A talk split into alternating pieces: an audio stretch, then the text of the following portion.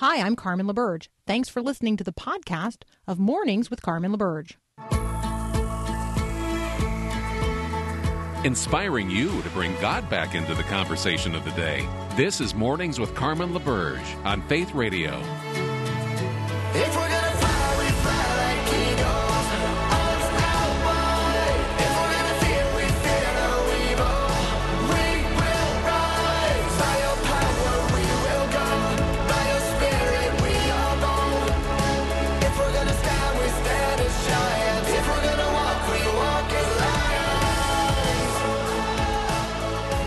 Good morning again. Um, so, thank you to all of you uh, engaging on the text line. Yes, Lori, we're praying with you for your friend um, who had a massive heart attack yesterday and for his wife and their four kids.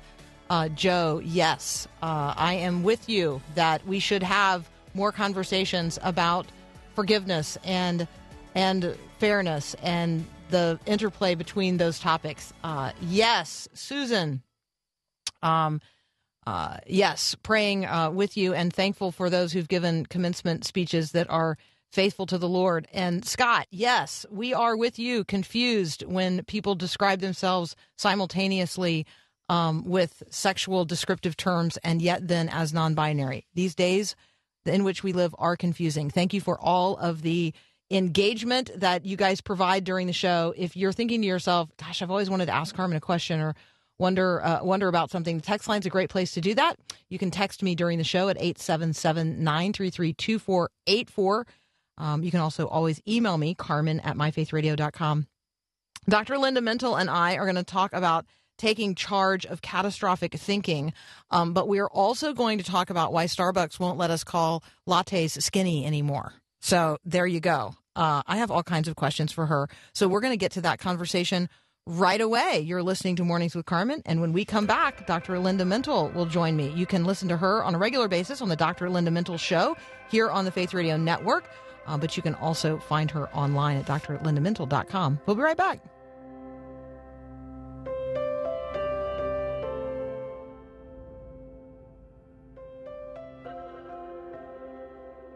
This is my fight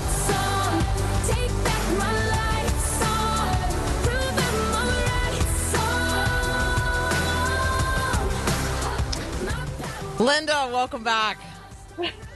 Hi, Carmen. Okay, I, couldn't- I just literally I couldn't wait any longer to get to you. So, uh, Dr. Linda Mintle joins me today. The Dr. Linda Mintle Show, one you should always be listening to here on the Faith Radio Network.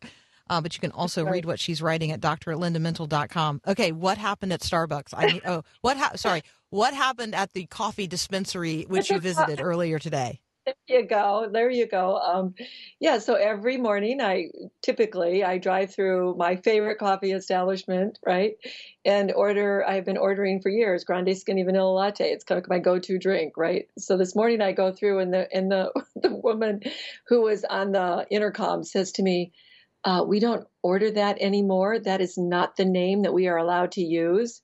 And I said, "Okay, what would be the name that we're supposed to use?" And honestly, it was so complicated. I don't even remember. It was like you, you had to describe the drink. It was like uh, hot coffee with milk with sugar free vanilla syrup. You know, so I was describing it. So I get to the window and I said, okay, you got to explain this to me because I'm really not understanding. And she said, well, skinny is not inclusive of everybody. So this organization, this company has decided we can no longer use non exclusionary terms um, you know, that are not things that are not inclusive now to the whole population. And I said to her, I said, you know, I, I work with eating disorders and I have never in all my years associated my coffee and the description of my coffee with weight. It's just not something I just don't like the taste of sugar. So that was my thing. But and she leaned over and she said, I'm probably not allowed to tell you this, but I agree with you. Right? Okay. So here would be see now see I would have might have held up the line a little longer because I would have to say, well, what about when somebody orders a tall Right, right. That or was a that grande, yeah. right? Not controversial. How about vanilla? Is vanilla not controversial? That feels Right. controversial. right. And The and only remember- part of your drink that's not controversial is that you ordered a latte. right. Although you know what, that's you know, and if you're not using if you're not using um coconut milk or almond milk, then you're probably doing something wrong there as well. I don't know. Can you order non-fat milk? Like, can you even say non-fat milk? Well, I don't know. I had to. I mean, you're using the word fat. If you use the word fat, if you're not allowed to use the word skinny, there. my guess is you can't use the word fat. Right, I'm going to how order a full fat, full sugar and see what happens. I want a full fat, full sugar, like, right? Whole milk. I don't know. That sounds crazy. Okay, it's bananas. Okay. Well, you know, Um, I have tell you, I have to tell you the funny one. I was standing in line one time, and somebody said, "I want a tall blonde," you know, because you can order that. I was just looking at the. I don't said, think you can order that. That doesn't sound legit. You can't order that. Sounds totally not legit. I know. I, we're gonna have to describe everything that we want from now on in paragraphs in order This is to. going to be the best radio segment ever. okay. Here's the here's here's what I have for you. I um I am a grande non-fat uh vanilla latte, but I've never ordered a skinny one because I don't like that sugar-free syrup. Like, I know, think it's I bad believe for it's a you, bad but- aftertaste. Well, no, I Yeah, just, it's an it's a taste issue for me. I know, so I'm de- yeah. There you go. Um, all right, so now you all know um our preferred drink orders here. um, and so Linda, let's talk about taking what is catastrophic thinking and how can I take charge of it? Well, for instance, if you went and ordered that drink, let's just make the segue here, and uh, the person got upset with you, and you started thinking, "Oh my gosh, my whole day is ruined. I, I've done something terribly wrong. What's wrong with me? I'm a Oh. really bad." Now, let's just say I didn't go there, but let's say you did, then you would be somebody who had uh, a tendency towards what we call catastrophic thinking, and it's just where you easily, easily jump to very negative conclusions. Um, you think something terrible is going to happen. And it really is, though, Carmen, based on the fact that maybe some people have had a lot of uncertainty. And look at the year we went through. I mean, it's it's just based in uncertainty, unpredictability. And so people became very anxious, very worried. And people have a tendency when something bad happens, then to start maybe going into this type of thinking where they think everything's going to go bad, or one thing means you know they're going to something terrible is going to happen to them and they they could really be in trouble. So you really want to guard against that type of thinking. The reason people sometimes do it though is they think and I, i've heard patients tell me this well if i think catastrophically if i think like the worst pos- possible case scenario then whatever happens i'll be prepared for it. But it doesn't usually turn out that way. They just feel terrible either way. So it doesn't work. So what does work? Well, you have to get a hold of those thoughts, and and I, I really uh, know that a lot of people listening there there are people listening who are thinking I I do that I really I get really anxious about this. If you continue to have this type of thinking, it can lead to depression. Mhm. And I, one of the things we know about pain is if you have a lot of chronic pain and you have this type of thinking, this type of thinking will actually make your pain worse. So there are health effects even with this type of thinking. So you really want to make sure that you're trying to calm yourself down. And actually, the Bible has a prescription for this when it talks about taking thoughts captive. And so mm-hmm. if you understand that this type of thinking is really based on a certain level of distortion. I mean, if you go out in the, you know, you drive your car today, you could get hit by another car, but that's a distortion because the chances of that happening are very low. And it's not something we want to, you know, take into our mind as something to be fearful of. So fear is at the root of this too fear, worry, and anxiety, which are things the Bible talks very specifically about. So if you just monitor your thoughts and then you try to say, okay, this is a catastrophic thought, I'm going to the extreme here.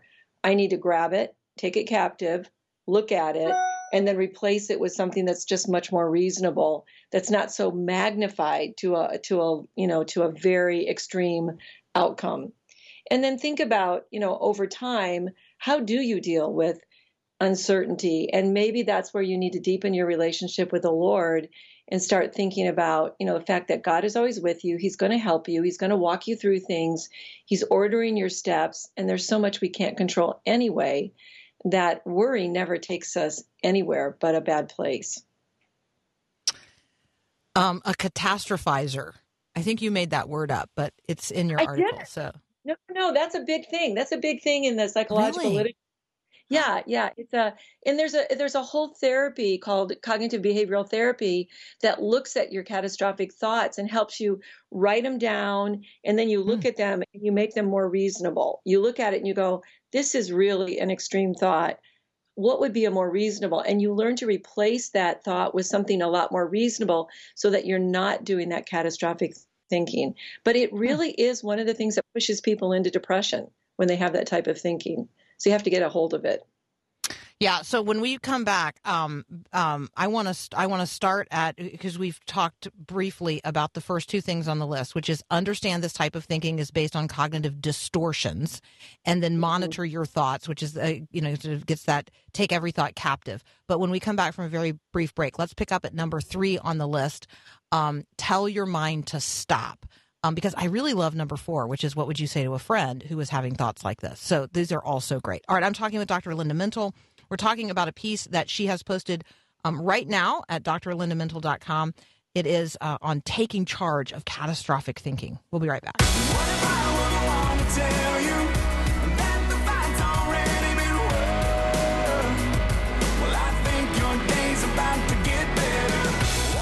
Wow, lots of uh, lots of coffee engagement um, on the text line this morning, and uh, let me just say to Reverend Dr. Castro, yeah, I'm not even reading your Starbucks order because it's making me blush.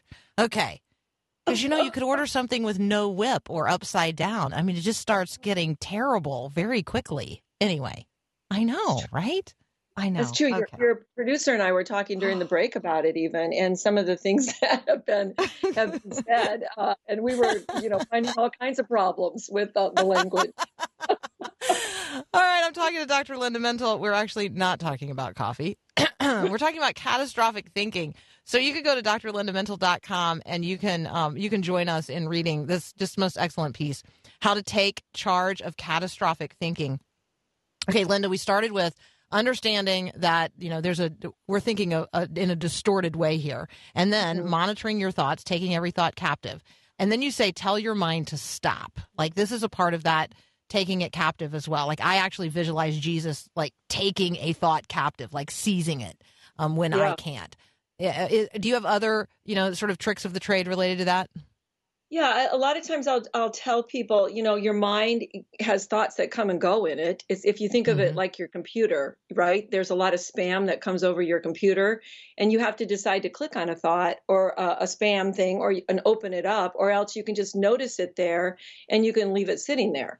So a lot of times thoughts are like that. They're only thoughts. So how much you open them up and click on them is really important if you do start to think of something that's in a more magnified way or an extreme way or what we're calling catastrophic thinking, and you do open up that thought, then you need to think of, I just think of like a cage with a lion in it. It's captive. Um, or somebody in prison is captive. They, they can't roam around, they can't wander into a, a different place. And so part of what you're trying to do with your mind is you're trying to say, I don't want those thoughts to wander into worried waters. I actually talk about this a lot in my book Letting Go of Worry, where you're taking those those thoughts and you're you're acknowledging them. You're not trying to suppress them. So one of the things I want to tell the listeners is when you're anxious and you're having anxious thoughts and you go, don't think about that, don't think about that. Oh, I, I've got to push that thought away. That just makes the thought worse. Um, we have a little saying in therapy where we say, what you resist will persist. Because the more you try to push back at that thought it's going to it's to come forward. So you just want to acknowledge it. You want to think of it like a, a wave on an ocean. It's coming in and it can go out. And when it's coming in and if you tend to stick on it you know you think i'm going to think about this thought then you need to look at it. You need to confine it so it doesn't go into worried waters. And that's where you need to replace it with something that's more reasonable. A lot of times scripture can help you with that carmen because if you're worried about you know being rejected or you're worried about something terrible happening to you you can insert a scripture in there that will renew your mind. And that's one of the reasons why there's so much talk in the bible about renewing your mind because our mind tends to go negative very quickly because we're always scanning for threats in our environment. So we have to be very conscious of taking our thoughts captive There's a there's probably some training here in terms of the next generation. I um we had a we had a big weekend. It was graduation weekend, so we had lots of generations of people together at uh, at one event on Saturday. And my seven year old granddaughter at one point was sitting in the dining room with a big scowl on her face, and you know she pick, picking around at a plate of food. And I'm like, you know, why are you in here by yourself, and what's going on? And you know, she was clearly just in a mood, and uh, she was letting negative thoughts control you know how much fun she was like willing to let herself have at this event. And, and i think in large measure it was because you know the event wasn't about her. Um, and so even even getting far enough out of ourselves to be able to say i can choose a different way to think about this or i can choose a different way to feel about this like in this moment i have the power to choose how, what i'm thinking how i'm feeling and then how i'm going to behave Right. And and you know it's what's kind of frightening about our culture right now is that there are so many negative thoughts that are constantly being sort of spewed into the culture. So if you're on social media, it's not it's not typical to have a lot of positive going on in, in some of those uh, Mm. platforms. It's mostly that you know nasty things that people say to each other, and the way that people bully on you know line and all kinds of things. It's very easy to allow yourself to be taken in by those thoughts, which is why you have to guard against it. You have to guard your heart. You have to guard your mind, and so guarding your mind and saying to yourself, I am not going to think on those things. You know, this is exactly what Philippians talks about. Think on these things. Think on these more positive things rather than the negative things. And there's so many, there's so much research on the, on just thinking about gratitude, waking up in the morning and having a positive thought about what someone has done for you or what God has done for you. I was reading a, a thing and I think it was Google, it was some company where they made one intervention where they decided to every day send a positive text or email to someone in the company. And the company started having much more creativity, positivity going on, optimism. All of this is affected. So the way our mind thinks is very important. And we have to learn to recognize those thoughts and then make, like you said, make a choice to say, I'm going to stop that thinking. I'm going to replace it with something that's much more positive because your thoughts affect your mood. And then your mood affects your behavior. And then your behavior, you know, affects the way you see the world. So it's all connected together. It's it is indeed all connected together, and um, I love the way you help us think about that. So I want to move back just momentarily to uh, the coffee conversation, but a little bit differently. So Okay. I have a I have a friend in her mid fifties, and let's just say she's feeling a little fluffy. That might be my best description of the way she's physically feeling. And and over the weekend, several people like instead of telling her that you know she looked nice or that's a cute outfit, they said, "Well, you look really healthy." Is that the new language for the nice way to to say something to somebody when we really think they're not looking very healthy? Is that the lingo? It's it's hard to know what to say. I mean, I think a lot what you know, maybe we're not going to say anything to each other because we're going to be so worried that we're going to offend. What one of the things that's difficult about these conversations is you don't know what you don't know. You don't know Right. what will offend somebody now when you say a word. I mean, I have been caught in that now with this, you know, new way we're supposed to talk to everybody. And people have told me things and I've said, I would have never thought of that. Like I it wouldn't have even come into my mind that that Right. association somewhere 50 years ago had something to do with somebody that somebody knew this remote detail and now it's a problem. You know, so, you know, what are we trying to do? What are we trying to do? Just trying to say something positive to somebody. Look at them, smile, and accept the compliment, and then move Amen. on. Amen. Don't yeah. Linda, as always, thank you so much. Let's get together for a cup of coffee soon. That is Dr. Linda Mintle. You can listen to her on the Dr. Linda Mintle show here on the Faith Radio Network. You can find her at drlindamintle.com. We'll be right back. All right, if you're from Emmett, Idaho, or anywhere like it, you're going to love the next conversation. We're talking with Grace Olmstead about her new book, Uprooted. We'll be right back. Lord, doesn't it seem unfair to you that my sister just sits here while I do all the work? Tell her to come and help me. This is Max Lucado. Of all the ironies, Martha was in the presence of the Prince of Peace, yet she was the picture of stress. Martha's downfall was not her work or request, it was her motivation. It doesn't seem to me that she was making a meal for Jesus. She was really trying to make a big deal about her service. Might there be a bit of Martha within us? And what begins as a desire to serve Christ metastasizes into an act of impressing people. And gifted Marthas become miserable mumblers. Yet that Martha within is not easily silenced. Mark it down. When ministry becomes vain ambition, nothing good happens, and Jesus does not get served. No wonder the Apostle Paul was so insistent, and he said, Do nothing out of selfish ambition.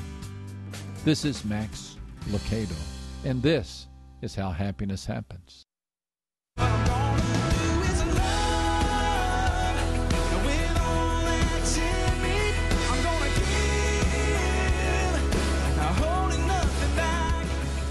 What fun to have joining us today, Grace Olmstead. Uh, she is a- an author. She's also a wife and a mom. She lives in Washington, D.C. The book is Uprooted Recovering the Legacy of the Places We've Left Behind. Grace, welcome to Mornings with Carmen. Thank you so much for having me. So take us to Emmett, Idaho. Emmett, Idaho is a farm town. It is in rural Idaho near the Snake River and Boise, the capital. And for the last couple hundred years, it's been a farm town. It's been agriculturally based, a hub for fruit orchards and crop farming, and a variety of dairies and ranches. But over the last several decades, probably especially since the 1970s and 80s, a lot of those operations have gone away. And a lot of the agribusinesses and forms of support and community that existed in that town have also disappeared. Now, the reason I care about Emmett is because my great great grandfather and grandmother on both sides of my family homesteaded there back in the turn of the century. And they've lived there for multiple generations up until my grandpa Wally and they farmed there for generations. And so I have these deep ties to Emmett as well. But you don't live in Emmett, Idaho anymore. Um, much of the conversation in Uprooted, um, you know, just tends to that reality. You talk about two kinds of people. What are the two kinds of people related to Emmett, Idaho? Wallace Stegner was this Pulitzer Prize winning author and uh, essayist who suggested that in America there are two types of people what he called the boomers and the stickers, and that they have, in his words, torn apart and rebuilt American communities over the course of our nation's history. He suggested that boomers are those who go in and extract value from a place and then leave it behind when the boom goes bust, um, or perhaps those who work for. Uh, those who are exploiting the resources, those who don't have the capital, social or financial capital, to really invest in that community. But the stickers, in his words, settle down and make that place an actual place. They invest their time, their money, their heart and soul into making that place a flourishing community. And they stay there even when things are difficult. And so he suggested that we need more stickers in America, but we have a whole lot of boomers. And I myself left Idaho for college settled on the East Coast. Uh, my husband was in the Air Force stationed outside Washington, D.C. And I haven't returned home, but I've often grappled in my life with this question of whether I'm living more like a boomer or more like a sticker. So I resonate with um, so much of, uh, I mean, even just the way the introduction of uh, of Uprooted begins. Um, I have stood in a similar familiar graveyard um, with my husband and um, and his kids, and had conversations about who these people were and where we're standing um, in very rural northern Indiana, um, where we don't live, and where the life that is lived is very different than the life that we live um, in greater Nashville. Certainly different than life that many of our listeners are living in, let's say, the Twin Cities. But we also have a lot of folks listening right now in communities like Emmett, Idaho. And the relationship between um, those who who are there long term, generation to generation, and those who, for all kinds of reasons, um, are not there anymore. I feel like a part of this conversation is about the relationships between those two groups of people. Mm, Yeah, it's so true. And about the ways in which oftentimes we, as you say, have to move for various reasons, but maybe have these feelings that keep drawing us back homeward. Uh, we oftentimes, I think, call it nostalgia, right? When we miss our homelands for some reason.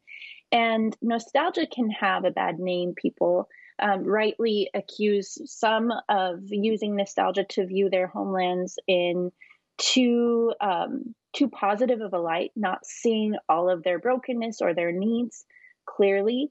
But I think the beautiful thing about nostalgia is oftentimes it shows us the best parts of our childhood or our growing up years or the places we're from. And it can draw us to ask ourselves, what are the things about that past that I would love to carry forward and make sure that my children or grandchildren get to benefit from?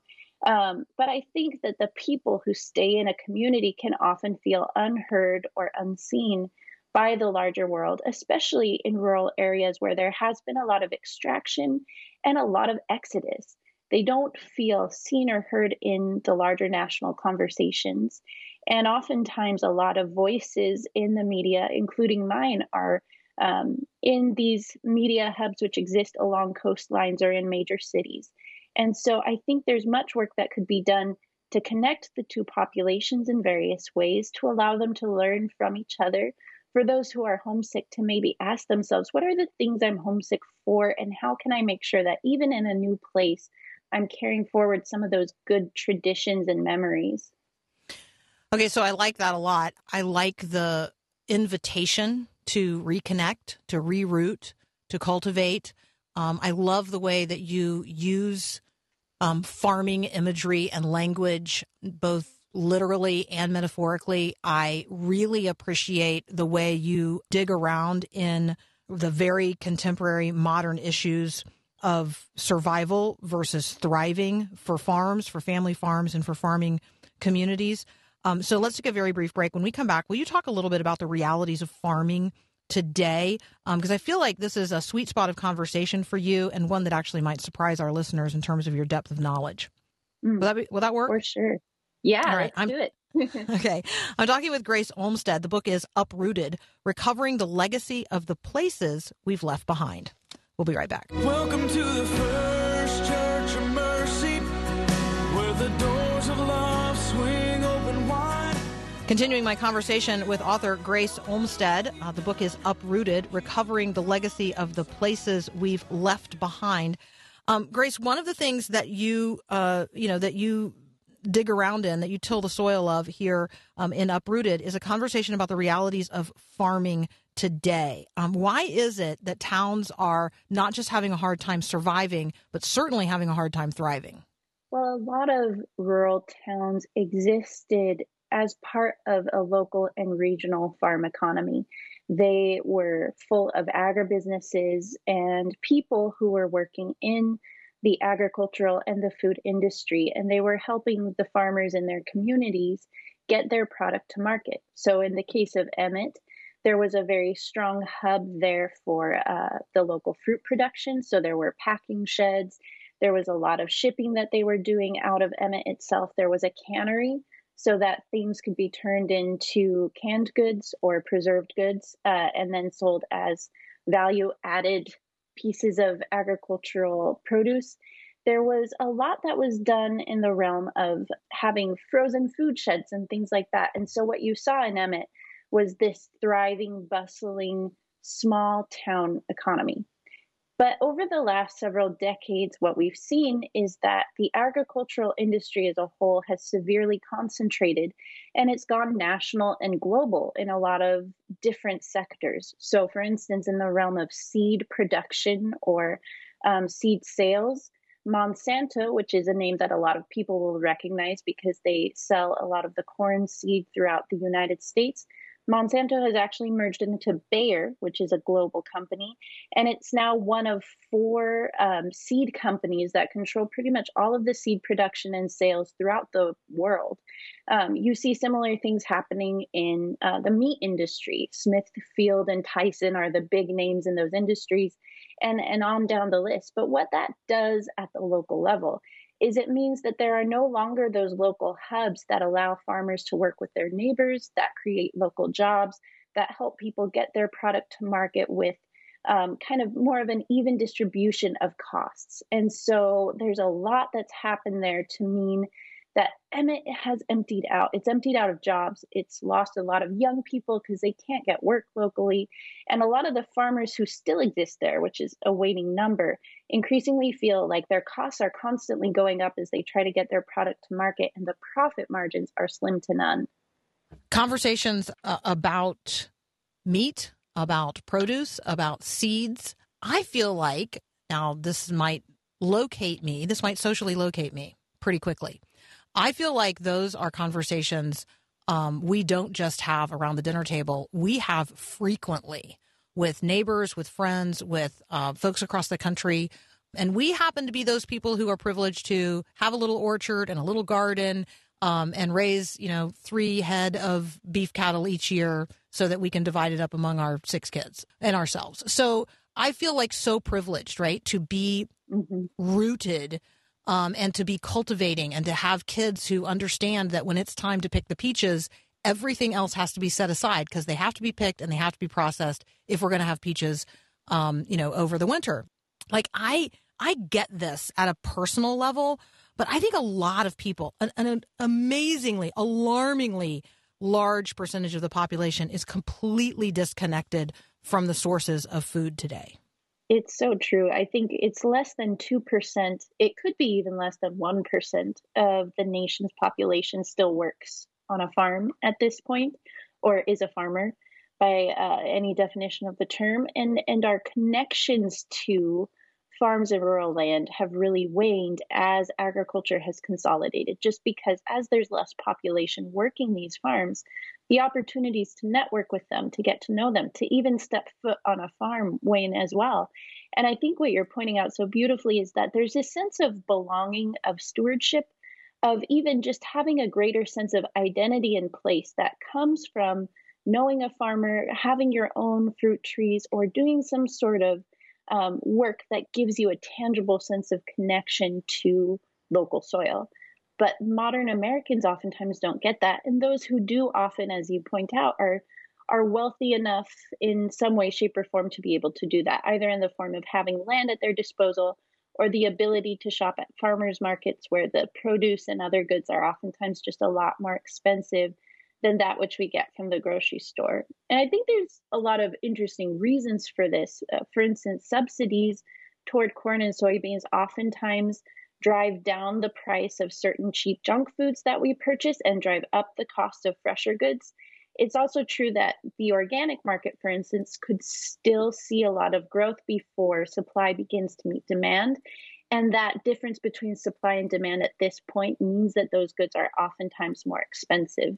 So I think there's a lot we could do and seek to converse about in terms of making local food more accessible and helping people of all different income levels be able to have access to and relationships with their local farmers. So I know that um, like Princeton Seminary now has a farm program. And I know that there are lots of churches across the country that are developing, you know, like community gardens out of unused land or ball fields that used to have kids on them and don't now. I'm interested to know, or do you hear, are you in touch with like, is there any effort to reinvigorate like vocational ag in high schools across the country? Um, do you see efforts in, in terms of revitalizing? Like you talked about, there were canneries. I remember those, but I don't know of any local communities that still have like can- community canneries. Are you seeing any of that? Some, and I think it's very interesting to see how the pandemic last year, for all its incredible tragedies and difficulties, was really a wake up call in terms of our food system for a lot of people. Um, you had, for instance, a lot of slaughterhouses closed down, and many of those slaughterhouses f- served farmers for miles around, for states around, and their ability to then get their product to market was completely cut off. And so a lot of hogs, for instance, were euthanized last year because they could not be um, moved to a slaughterhouse and it was more expensive for the farmer to try and keep them up than to kill them, which in my mind is also an issue of um, how our humanity intersects with our food system. But in response to a lot of those issues, we saw local and regional efforts at building back in slaughterhouses. Um, you saw people opening and starting to run their own local flour mills. Um, just different places and spaces in which people said we need more diversity in our food system to strengthen it, make it more resilient and less brittle, and to help people have greater access to their food sources in terms of schools, I know um, Lisa Held on her podcast, The Farm Report, has talked to um, inner city school initiatives aimed around aquaponics and other food systems that you can actually do within urban centers to help very food insecure have greater and to be educating those young people how to prepare and eat a lot of things that are very hard to come by in their neighborhoods like that are really amazing uh, as well. I'm um, I'm remembering a conversation we had here um, about uh, Hope Farm School, which is uh, which is an effort to actually get kids out into an ag environment and teach them the whole warp and woof of uh, of farm life, and I'm appreciating models emerging like that um, in locations across the country, and you know want to be celebrating those things. Um, all right, I want to just lift up um, one name here at the end of the conversation and let you uh, reflect for just a moment. The name is Wendell Berry. Wendell Berry is an incredible farmer, poet, essayist, novelist, you name it. He's probably written it, um, who grew up in rural Kentucky and left home to go to school in, um, I think he went to the University of Kentucky, but then went from there. He had a Guggenheim Fellowship, went to Italy, ended up teaching at New York University in the middle of one of the largest cities in the nation and then felt this call homeward and left it all behind to move back to rural Kentucky with his wife and kids, and has continued to write there and to serve that community for the rest of his life. I had the great privilege of getting to do some mail correspondence with him. I'm just sporadic, but uh, letters back and forth. I got to do a couple interviews with him for the New York Times and the American Conservative and those conversations really planted the seeds, so to speak, that this book then blossomed from. And as I talked to him about farming, he urged me that if I were going to write about it, I should write about it from the perspective of my family and my own as a member of that family. And so that's what I sought to do with this book and with its message. But when I read a lot of his work as a young person, just graduated from college, it's really what made me homesick in a new way for the first time. It wasn't like I was just eager to get home for the next visit, but he made me question how being an Idahoan made me who I am, how being a member of my family, the Howard family, had influenced my loves, my passions, the traditions that I tried to institute with my own kids. And all of those questions really then drew me to this larger question and idea of what might I owe to the past and to place. And so this book is an attempt to look at that, to look at all of the different things that were planted in my home soil that made it flourish and made it beautiful and made my own growing up here special. And then to ask, what can I now do to carry forward some of those blessings to the next generation? Whether I return or, or stay here in Northern Virginia, how can I keep up that work and back as my ancestors gave of their lives to bless me. Um, I love it. The book is a delight, um, as are you, Grace. Uh, the book is Uprooted Recovering the Legacy of the Places We've Left Behind. Grace Olmstead is the author. You can follow her on Twitter at Gracy with a Y, Olmstead. Grace, thank you so much for joining us today on Mornings with Carmen. Thank you so much. It's been a delight. We'll be right back. Now I'm alive and born again. All right, testimonies from listeners across the country. Uh, listener in Wisconsin talking about their ancestors having moved from Germany uh, for land in Wisconsin, um, promising to work and farm the land. Amen. Jim from Simsbury, Connecticut, reminding me of the milkman. We have copies of Grace Olmstead's Uprooted to give away. Um, so go ahead and text the word book to 877 933 2484 to enter that drawing from our friends over at uh, Random House, Penguin Press. Again, if you want to enter the drawing for the copies of Uprooted we have to give away today, Text the word book to 877 933 2484. I think this is a great book for conversations, um, not only. Uh, you know, in our families, but in our churches as well. There are tons of opportunities for using the land where we are, the land around our churches, all that green space, um, for cultivating the next generation. And so let's think about how we um, might reinvest, uh, how we might till the soil, the literal soil and the figurative soil around us for a harvest of righteousness unto the Lord. You know, gathering people around tables of fellowship, uh, helping kids get their hands down in the dirt. You can go back and listen to the podcast of the conversation we had about Hope Farm School. Um, you can, I mean, there's just all kinds of opportunities to engage in this conversation. So let's not miss them, right? All right. So uh, thank you again to Paul Perot for all of his uh, wonderful work as the producer of this program. Aw, we will join you. I know. Yours is so great. We will join you right back here tomorrow. If you've missed an episode or want to share this one with someone else, go to myfaithradio.com, get the podcast. You can also share the podcast directly from the Faith Radio app. Again, we're giving away copies of Grace Olmstead's Uprooted. Text the word book to 877 933 2484. Have a great day. God bless.